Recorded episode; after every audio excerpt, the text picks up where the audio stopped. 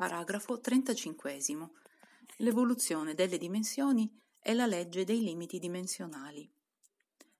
Il mio compito ora è di estendere questi principi che già possedete in tutti i campi e di approfondirne il significato. Una prima estensione del concetto di relatività è data dalla legge di relatività che abbraccia tutti i fenomeni, tanto da investire le vostre percezioni e tutto il vostro concepibile. Voi non percepite e concepite l'essenza, ma i mutamenti delle cose. La base è il contrasto, condizione indispensabile. Così non percepite un movimento in cui vi muovete ad uguale velocità, per esempio quello della Terra, ma solo differenze. Non vi accorgete affatto di correre con tutto ciò che vi circonda alla superficie della Terra alla velocità di quasi mezzo chilometro il secondo, il che equivale a circa 1800 km all'ora. Così due forze costantemente equilibrate sulla stessa massa sono per voi come inesistenti. La stasi, l'equilibrio non vi dà percezione, ma ve la dà solo il mutamento. È in questa legge di relatività che è la legge della vostra fase di coscienza, la ragione del fatto che la vostra scienza è esclusivamente, come vi dissi, scienza di rapporti, di natura assolutamente diversa dalla mia, che provenendo da un piano superiore è scienza di sostanza. Estesi il concetto della relatività anche alla psicologia e alla filosofia, parlandovi di verità progressive. Come il concetto evoluzionista che Darwin vide solo nelle specie organiche, così anche il concetto di relatività che Einstein limitò ad alcuni momenti matematici va completato in una teoria di relatività universale, che si estende a tutto l'universo. Ciò rappresenta una conquista filosofica e scientifica, una concezione più profonda, una comprensione più vasta, un'armonia e una bellezza superiori. Un'altra estensione del concetto di relatività possiamo farla in profondità ed è quella che ci condurrà a concetti nuovi. Non più solamente quello della relatività delle unità di misura del vostro universo, ma quello molto più vasto e profondo dell'evoluzione delle sue dimensioni. Se mi domandate dove finisce lo spazio, io vi rispondo in un punto in cui il dove diventa quando, in cui cioè la dimensione spazio propria di gamma si trasforma nella dimensione tempo propria di beta.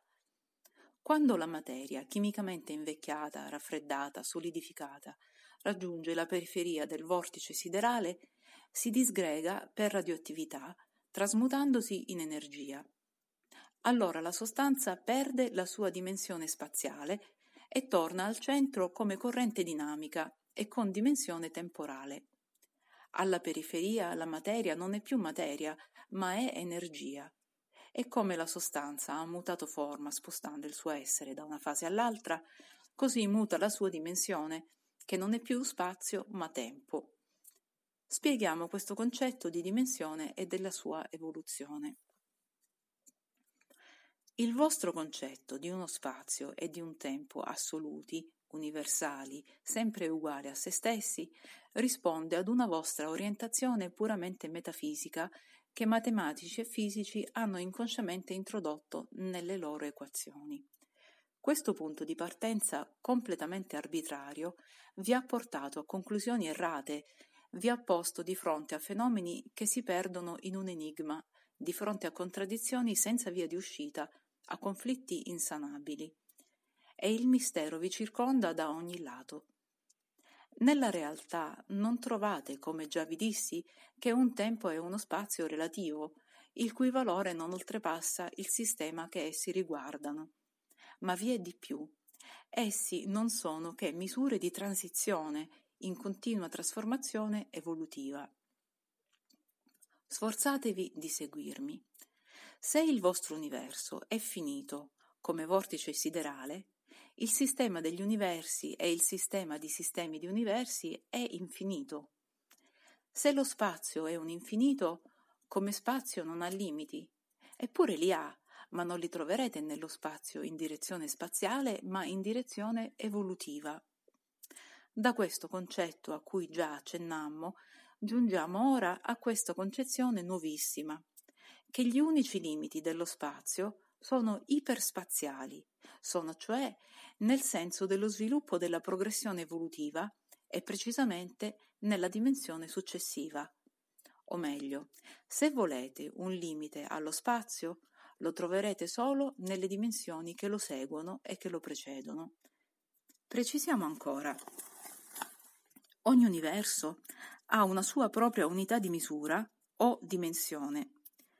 Come per evoluzione si passa da una fase all'altra, come vedemmo, e nel trasmutarsi delle forme della sostanza gli universi appaiono e scompaiono, così per evoluzione si passa da una dimensione all'altra e appaiono e scompaiono le unità di misura del relativo.